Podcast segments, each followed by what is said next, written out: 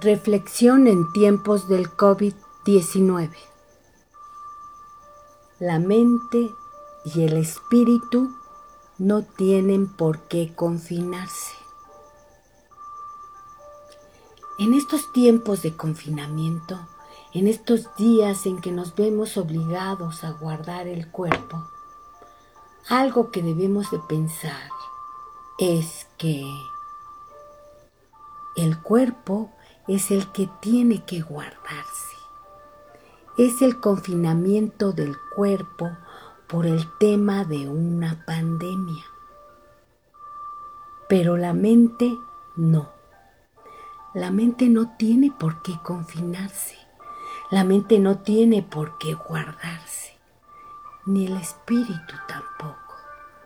La mente puede viajar a los universos, más remotos del mundo, a todos los planos, espacios, dimensiones que sea capaz de concebir.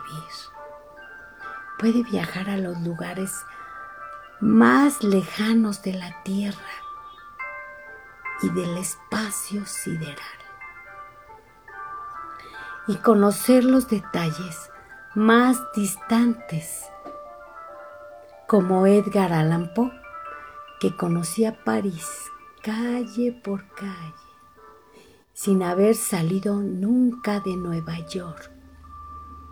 O como Tolkien, el autor del Señor de los Anillos, que hablaba del derecho de la fantasía como un derecho de aplicar la libertad de la mente hacia cualquier lugar.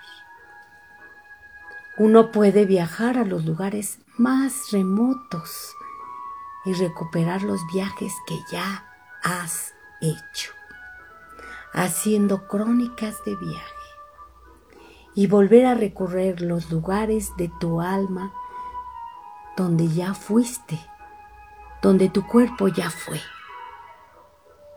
donde viajaste en la realidad. Puedes volver a visitarlos desde la mente. Puedes aprender cosas absolutamente distintas, pensar de otra manera, elevar tu espíritu. Puedes hacer muchas cosas, crear, imaginar, meditar, porque eres completamente libre de tu mente, porque la libertad mental es la irreductibilidad del espíritu humano. Y eso no está confinado.